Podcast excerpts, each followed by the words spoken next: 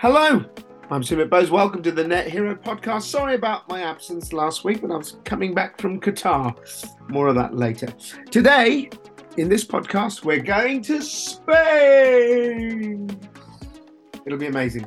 We'll be talking about satellites and how satellites can help us get to net zero maybe 10 years earlier. More to that a little later. But let me just go through a couple of stories. Uh, remember, Future Net Zero, better business, better planet. Go to the site futurenetzero.com to get all your stories and information about what's been going on. And a couple of things struck me very interesting this week.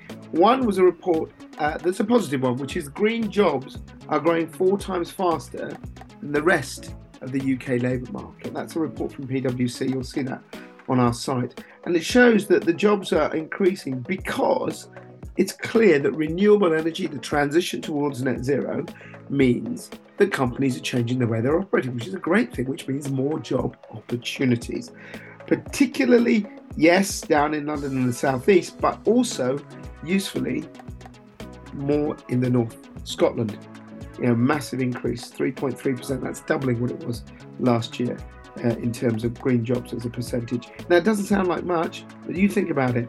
If you're getting about 3% doubling every year in terms of job numbers, you can see that within 10 to 15 years, quite a significant part of the population will be employed in the green sector, which I think is a great thing. A uh, bit of bad news. Well, you can say it two ways. One, I think the the emotive reaction is, what the hell are we doing by uh, giving the go ahead to the Cumbria coal mine? Now, I've had a real look at this story, and yes, if you look on it on paper after what we said at COP, why the hell are we opening another coal mine? But then you look at the the governmental pressures on energy and energy security, and the fact that we are still importing and using coal, and we're using it right now in this very cold snap that we're having. At the time of recording this, the snow is outside, and we're all shivering a lot. You can see why, for heavy industry, the government wants to say, actually, if there is coal there, can we use it? Can we capture it cleanly? and do that so that we can actually try and decarbonize and progressively reduce what we're doing in the steel and heavy to, to heavy sectors. I still don't think it's the right thing, but I can see a government argument for it. But I think they'll be in for quite a few challenges on that front. And talking of challenges, one of the last things, the ill-fated previous uh, business secretary, remember him, Jacob Rees-Mogg, was in position for all of about three days. Well, he signed off in those three days um, lots of licenses for uh, gas exploration. And Greenpeace, Friends of the Earth, uh, are now taking the government to court over that. So, again, it's a story you can have a look at because they're saying this is the wrong thing to do. All of these things seem to paint a picture of negativity, but I don't think that is the case. I think actually there is good stuff going in, and we have to remember where we are. This cold snap that's going on right now, the troll of Trondheim, as it's called, we're burning coal, guys. We're burning coal to keep us warm. That ain't right, but that's the way it is. So we have to be realistic about where we are. Uh, you know, Drax, the biggest kind of biomass station, still has coal and it's been burning it. We've got to make ourselves capable of making this transition in a way that keeps the lights on. And at present, I hate to say it, but we still have to use some fossil fuels. I've got more to say at the end, but now let's turn our attention to the stellar space type universe because this podcast is a cracker. Now, if you've been watching the news, you'll know that we're going back to the moon. Ooh, ah. Now, I'm old enough to remember the last moon landing because I remember it as a little kid happened in 72. And I just remember the pictures, and it was, it was kind of like when I was growing up, space was the big thing because I grew up in the 70s. And, you know, I remember Soyuz handshake, Google that if you're young. Uh, I remember things like the first shuttle being launched and being called Enterprise, which was all based on Star Trek. And I've always of thought that space was a you know a great thing for humanity to do. But then obviously you go up and then you realize that the cost, which is why the space race sort of stopped because it was all about politics, and we haven't been back to the moon until possibly now. Now, theories abound why we're going back there. People say that we're going back there for space. Others say we're going back there for energy resources because the moon has lots of minerals, perhaps lithium, perhaps other things. But let's put that aside. If you look at space, the perception is that it's something that is good for mankind in terms of, you know, blue skies thinking and all of that. But is it actually that good for us to do this stuff? What about the green footprint or not so green footprint of launching these rockets into space? Well, a new report looking at satellite and satellite technologies, and we're all used to satellites now, says that actually, could they, the space tech, satellites and such, help us reach net zero 10 years ahead of schedule? Well, to discuss this perplexing thought, I'm joined by Todd McDonell, who's president of Global Government at Inmarsat. Uh, Todd, hello. Good morning, Sumit. Thanks for joining us on the Net Hero podcast. Um, before we start talking about this, uh, what does Inmarsat do? If you live in London, you might know the building because I, I, remember the. I don't know if you're still there. It used to be on the corner of uh, Old Street Roundabout. I remember seeing that. But what, what is Inmarsat? Yeah, uh, thanks. Well, Inmarsat is actually one of the world's oldest satellite operators. We're 43 years old now. Uh, we were created in 1979 to ensure essentially that another Titanic doesn't happen. So we were created initially to save life at sea. In fact, that's part of what's called the SOLAS Convention, Save Our Lives at Sea. And uh, we ran a system called, or still today, run the system called GMDSS, which is the Global Maritime Distress Sea Safety System. Essentially, big button on the wall. If you're a ship in distress, um, you hit that button and lots of things happen to help you out. And anything over 300 tons that goes to sea today has to carry it. And right. just to put that in perspective, a, a Cape class container ship is well north of 100,000 tonnes. So 300 tonnes is not very big. But then fast forward 43 years, we'd be on more than 95% of all airlines today. Uh, we're used a tremendous amount by governments right around the world, by agriculture, energy, aviation uses us in many different ways, actually. So, yeah, you would say we're quite embedded in society, actually. Now, a key reason for being is mobility. So, we generally look after things that move or give you a way to move anywhere in the world to get a connection. So are you part of my sat nav on my phone then? You know, the things like that. Uh, great, great question. So not exactly. So when I say that, so typically the sat nav on your phone comes from a what's called a GNSS system, which might be the US GPS system or Galileo from Europe and so on.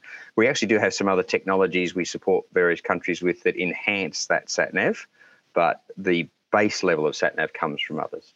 Do you actually own satellites then, or do you just sort we of do. launch them? No, no, no. Our our core business is to design, have constructed for us, launch, and then operate. In fact, a, a typical large geostationary spacecraft lasts for 15 years, so they last a really long amount of time. And uh, we're flying about uh, 15 today. We've got another one going up for launch in February. We've got about another six or seven behind that. So we, we run we run quite a large fleet of them actually. The story we're going to talk about today uh, is all about kind of could satellite tech help us with modeling and and getting that. But before we get to that, and I, and I, I, do, I do want to explore that properly, Todd. I guess there's a few things. You know, we were talking just before we started recording uh, of the image. And look, I'm a big space fan, but loads of people would say you watch a rocket launch, and I've been lucky enough to be at you know near Cape Canaveral when I saw the shuttle go up, and the noise and the power, and it's incredible. And you know, I've been to ESA uh, and seen things there about what, what, what goes on. But you can't get away from the image of masses of fuel being burnt, oxygen, liquid oxygen, nitrogen, flames, energy, a massive carbon footprint for the space sector. How do you even sort of answer that side of things? Because people will say, this is all great, but you know, people have heard of space junk. You watch the movie WALL-E. It's it's all about kind of how much space is going to be mm-hmm. out there, and people are saying, you know, this stuff is just clogging up. We, we, we you know, we're frankly shat on the earth and now we're shitting in space, you know, pardon the vernacular, but this is what we're doing. We don't need this stuff. There's too much of it and it costs too much in terms of energy and resources to get the stuff up there. As a spaceman, how do you counteract that? Right. Uh, so, so first of all, humanity can't get out of bed on any day of the week without the help from space. So, so unfortunately, of course, the the uh, the moon landing and so on is is perhaps long forgotten. We published a report earlier this year that demonstrated that the younger generations have not experienced that, so they don't mm. realise how much space plays a part in their lives. But you mentioned already GPS, that's in everybody's phone, but then banking relies on it, weather monitoring, weather prediction services, uh, the fact whether the roads and trains are going to run in London today, that's all being held from space. Yeah, we're recording on so, the day of snow, so yes, absolutely. yes. So, so in fact, humanity is tremendously reliant on space today. It is helping every part of people's everyday lives all the time. So now it's also extremely efficient at doing that. So there's only been 6,300 space launches in all time.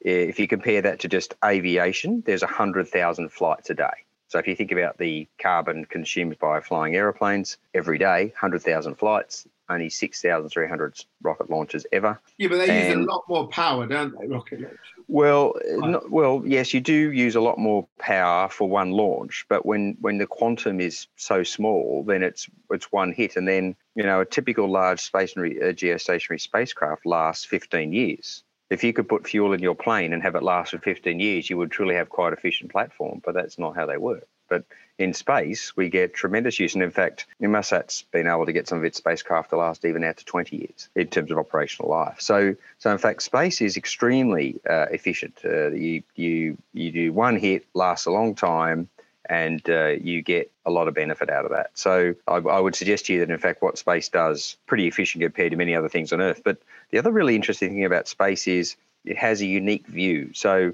one geostationary spacecraft can see a third of the Earth. If you think about how many towers BT, for example, has to run, or Deutsche Telekom in Germany, or Telstra in Australia, but one satellite can see a third of the Earth. So with just three satellites, you can see the entire Earth, and that's why you get some of these benefits in terms of uh, managing the climate, managing the environment, because you have a mu- you have the best view that you can't get on Earth. So when you think about so few launches to get assets that last such a long time, you then have a big view of the Earth you can see how much there's a, a, great deal of efficiency offered. But what, what our report kind of points out is, in fact, there's much more to be gained. So already today, space is saving in the rounds of 1.5 billion tons of carbon. That's just it's just doing what it does in the background every day. The Globant report points out, in fact, that could get, be as high as 8.8 billion tons of carbon. That's something like all of the United States emissions in one year.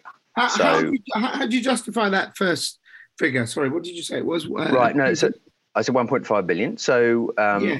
Uh, well, so how, how, are you coming up with that? Good, good point. So, so the report, you, you, the, the problem in these things, of course, you can just go in, in so many different directions. So the report just drills down on three areas. It drills down on transport and logistics, it drills down on energy systems, and it drills down on agriculture and forestry. And, and there's right. some sub subsections in there. So, uh, for example, using space generated technology today, pilots use a thing called EFB, electronic flight bag, in route weather updates, uh, as well as the GPS ah. you talked about ah. earlier, position reporting and so on. So you now know, don't go that way. It will take you longer. Uh, there gotcha. is there is some efficiency. There's a bit more turbulence there, Chief. That sort of stuff. I see. Exactly right.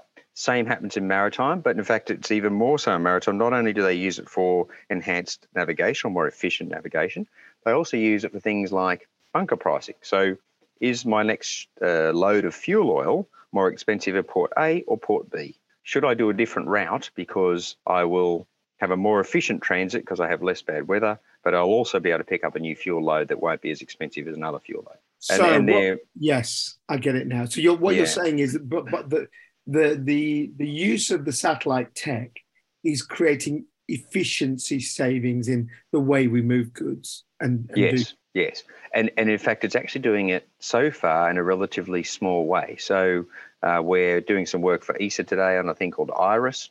It's 4D enhanced navigation for aviation, particularly over Europe, and that will dramatically reduce the amount of spacing you need to run between aircraft. So, you know, what happens, we've all been on, um, you know, passenger flights and all of a sudden you're supposed to arrive at airport X by a certain time but yeah. there's too much congestion. People are circling, or yep. aircraft are circling, and so on. So, using things like Iris is designed to much better manage the ability to put more planes in that airspace. So, you will drive tremendous efficiencies because planes are not burning the same amount of fuel to get in the position they're going to be in. They might change the route, change their speed of uh, uh, progress, and so on yep. to better manage the airspace. I, I get this. Where does it come in with agriculture? Oh, there's so many examples of agriculture. Great question. So, for example, uh, today when you do large scale agriculture, you actually think about where you drive the tractor.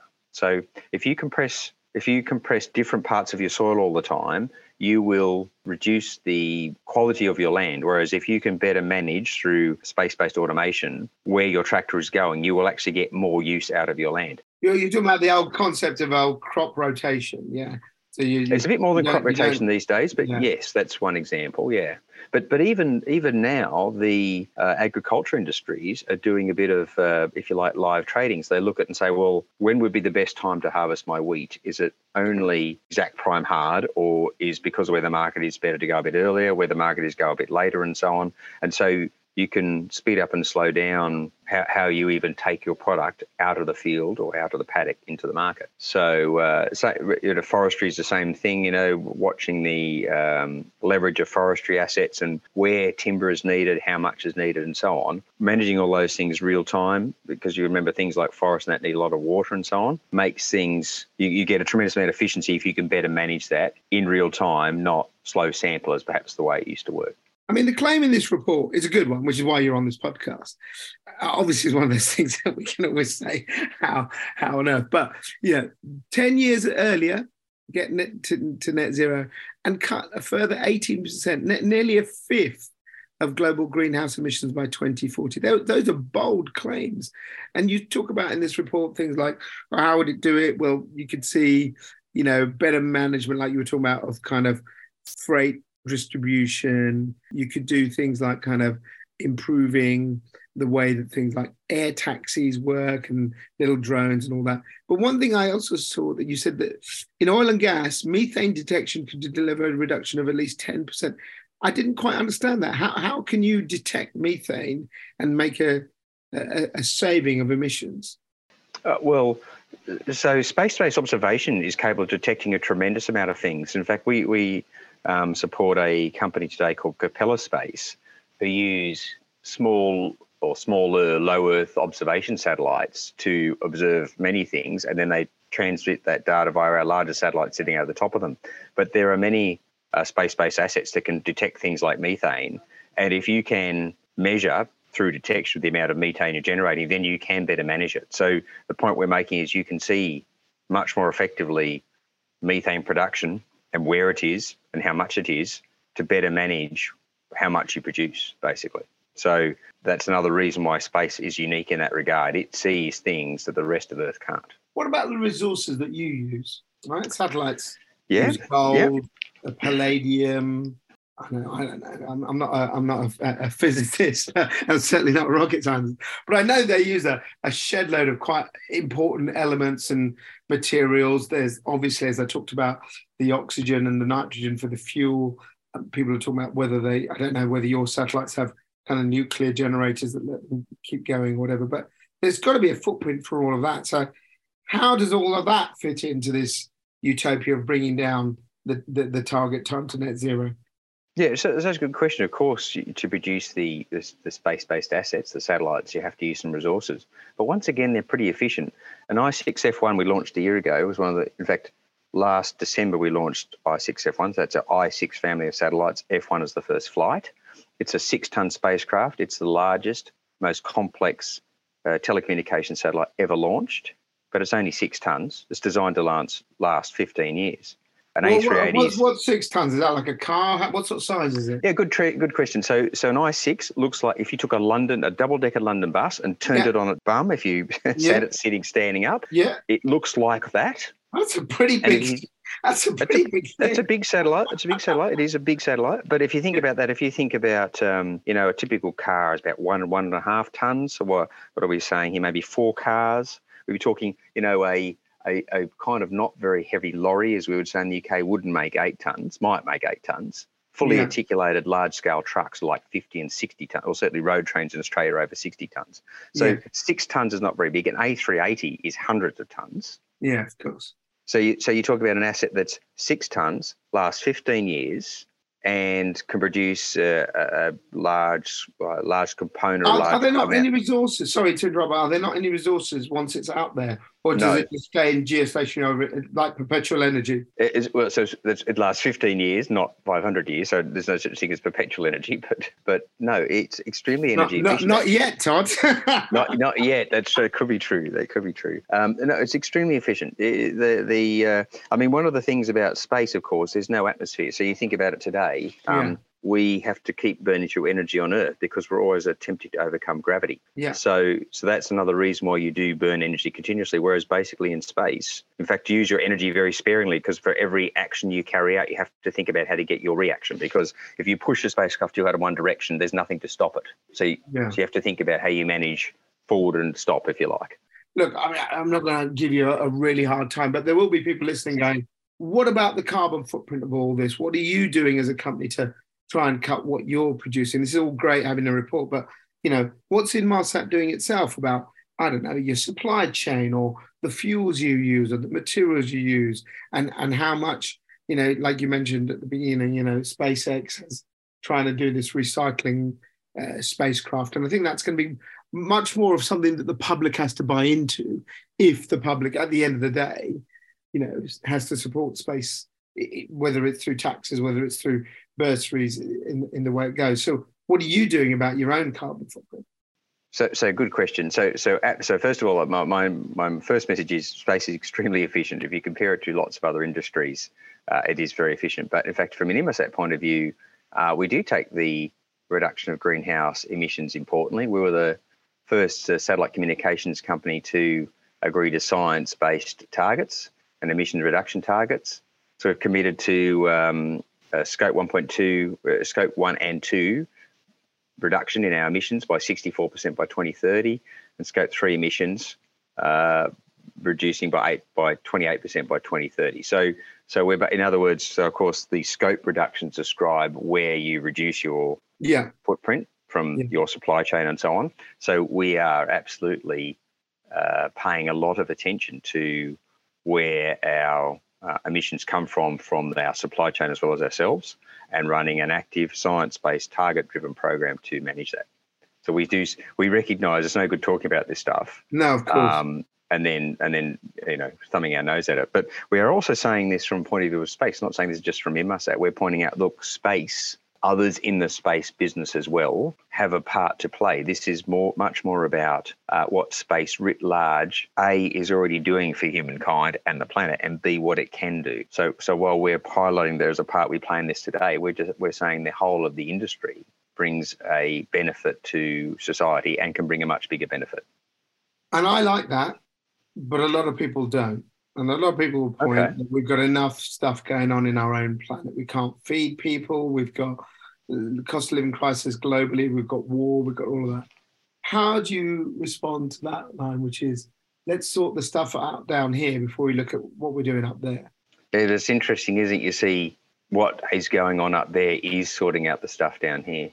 So, so how do you more effectively know where to plant your crops so you can generate more food? Well, you use weather monitoring from space to work out uh, rainfall patterns, climate and climate change patterns. There's a very good report out now from uh, CSIRO, the government-funded science group in Australia called Megatrends, and it talks about how we're no longer attempting to avoid climate change, we're learning to live with it. And so the ability to use uh, space-based technology to look for things like weather patterns to know where your crops are going to grow, going to go and grow better, so that you can better feed the planet, is uh, an opportunity for humankind every day.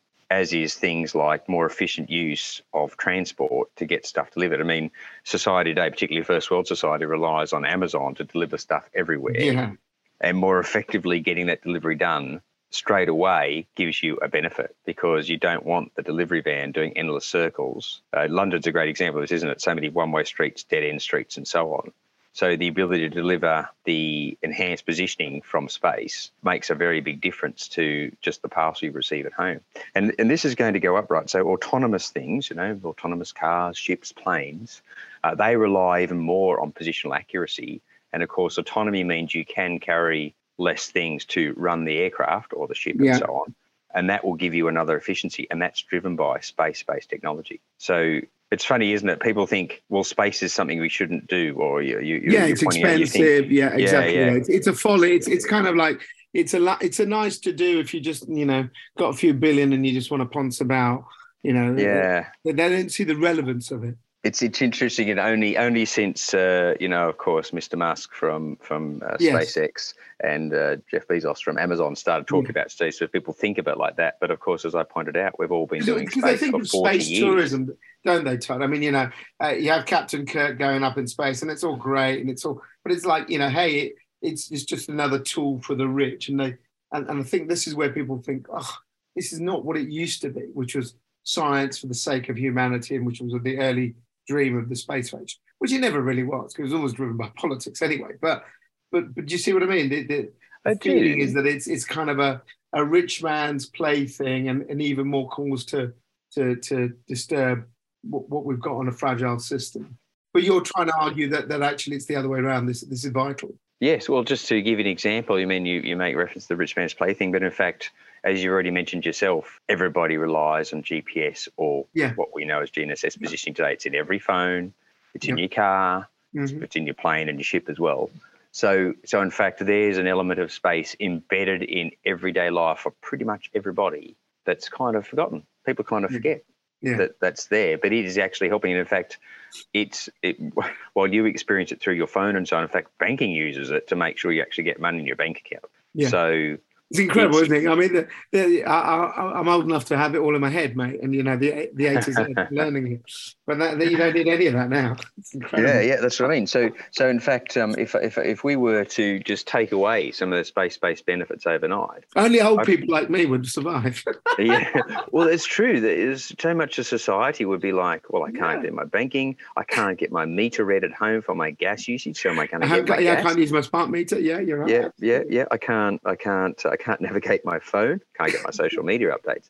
So, so in fact, Oh, um, crazy world we live in. yeah, yeah, yeah. So, so uh, you know, people do easily forget that uh, space is really helping them every moment of every day. And what we're highlighting is that, in fact, uh, space can do a lot more than with, a lot more than what it does today, and that's just simply greater adoption of what's already available today, let alone new technology. Before we go, a couple of quick things. You're a commercial company, so I assume you, as you put these satellites up, you charge people time to use them. That's how you make the money. Yeah.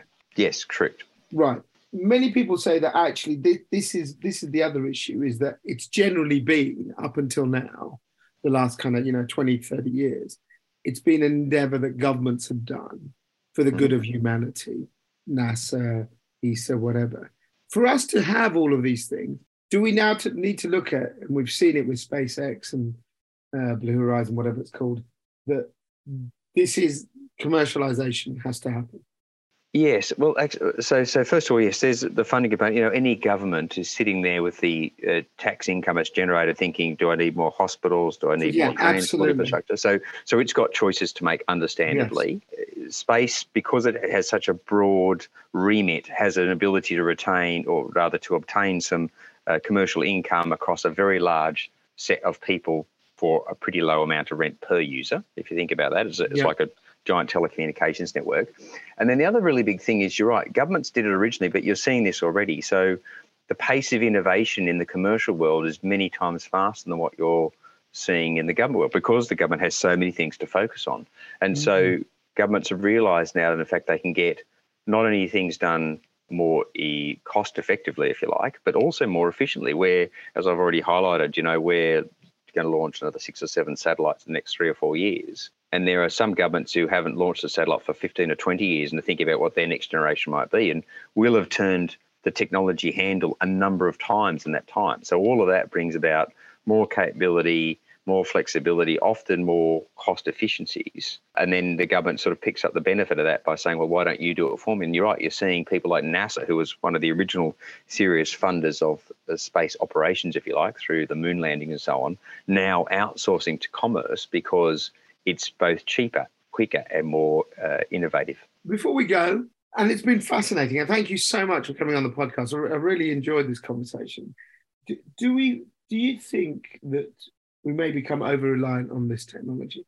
Because there's always this issue now with, you know, technology is always benign until it's in the hands of someone who's not benign. Um, hacking one of your satellites could cause havoc to loads of us. If we're all dependent more and more technology, it only takes one thing for it to all fall apart. What what do you perceive about you know this great prediction? And I hope you're right that we can use satellite technology to, to speed up our path to net zero and to make the planet a much better place. But there are dangers with all this automation. What, what do you think your industry has to do to ensure that that doesn't happen, that we don't end up in a Skynet world of droids firing at us? Yes. Uh, look, one of the other good things about a commercial business is it, it likes to make sure it's going to be around, right? So, so you do think true. a lot about your commercial sustainability as much as your environmental sustainability. Yeah. So we are very focused on making sure that we're robust in the way we operate and reliably secure in that way. We have a dedicated operations centre for that, as does much of the space industry. So, and in fact, um, you know, w- when things like hacking and so on are basically part of everyday life, really. Yes. Telecommunications is one of the areas where there's a lot more attention paid to those sorts of things because telecommunications is so pervasive. Yeah. So, uh, you know, I, I, continue to believe that we a lot of effort in to make sure that we're um, aware of what of what's going on around the world. We're aware of how people might want to do us harm, and generally speaking, space does that. The space industry looks at that a lot.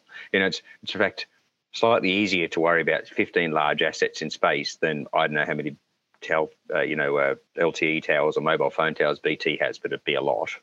So if you think about how much a bigger job it is to manage that kind of infrastructure versus yeah. 15 spacecraft, is actually yeah. potentially slightly easier. You do need perhaps, well, not perhaps, you do need more specialist skills, but yeah. uh, but it is easier to pay attention to that. And then we do because we are, in our particular case, because we were created to save life at sea. We're mandated everything over 300 tonnes. We pay a lot of attention to availability and reliability. That's a core part of our business. Everything we have is backed up. There's always a spare spacecraft, it's a very expensive endeavour in itself, spare ground segment, if you like. Everything we have backups for everything because we need to make sure we're always there for shipping and aviation principally, but also for governments and mining, oil and gas, and so on. It's been fascinating. I wonder what the future will be. But I do think probably more space tech is, is part of it. Um, Todd McDonell from Inmarsat, thanks so much for joining us on the Net Hero podcast. And here's to a, a cleaner future. Yes, agreed. Thank you very much, Simba. Thank you. I really enjoyed that chat. And yes, I can see the arguments that people have, but if you look at it, getting things into space, I think, is still pretty cool. And if it can really help us, as we were just hearing, well, let's do it. Uh, before I go, a couple of things. Uh, first of all, uh, I don't know if you took part in the Octopus Energy grid rebalancing. We were a bit too cold to do that, but it was a good idea. And I think uh, about uh, 400,000 people took part, which is part of this whole balancing of the winter where companies are being encouraging us to switch off or use less energy. If you can afford to do it, brilliant, you can, but please don't put your health at risk, I would say that.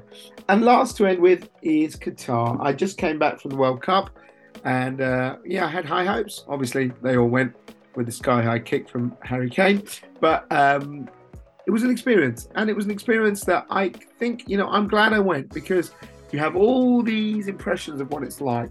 And it is an oil and gas state. And it is, you know, energy is so cheap there. It's, it's, it's ridiculous. But I did see things on the sites in terms of solar panels. I saw things in terms of water recycling. I saw things in terms of kind of uh, EV transport. I saw big signs about kind of looking after our planet. And the Qatari people I met there are not stupid. They know oil and gas is great for them right now, but it won't be around forever. And I think you've got to, you know, you can't demonize countries like Qatar and uh, other Middle Eastern countries that have the oil and gas resources. If we had them, we'd be using them. You've got to be realistic. They've got a good standard of living because of it, but they are willing to listen and they are wanting to transition. So, was it the right place to hold the World Cup? I'm not too sure in the end of it, but it gave me a real experience. It gave people in that part of the world an example of what football can bring, and, and I think it was really good to see. And it's still going on, obviously, but really good to see. Um, you know, lots of people from different parts of the world who work there getting involved in football. So uh, I'm not saying that um, there aren't issues with what happened in Qatar. Certainly are, but I don't think we can all just sit there and go, uh, it was all rubbish because you got to go and see it with your own eyes.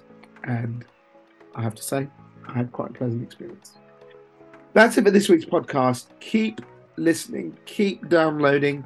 Remember, Better Business, Better Planet is our motto. If you've got a story you want to tell, let me know. My thanks to Rob for production as always. See you next time. You've been listening to the Net Hero podcast with Sumit Bose from Future Net Zero. Visit our platform for all things net zero. And if you or your business is doing great things on the path to net zero and want to be featured on the podcast, email nethero at futurenetzero.com. Follow us on social media. futurenetzero.com. Better business, better planet.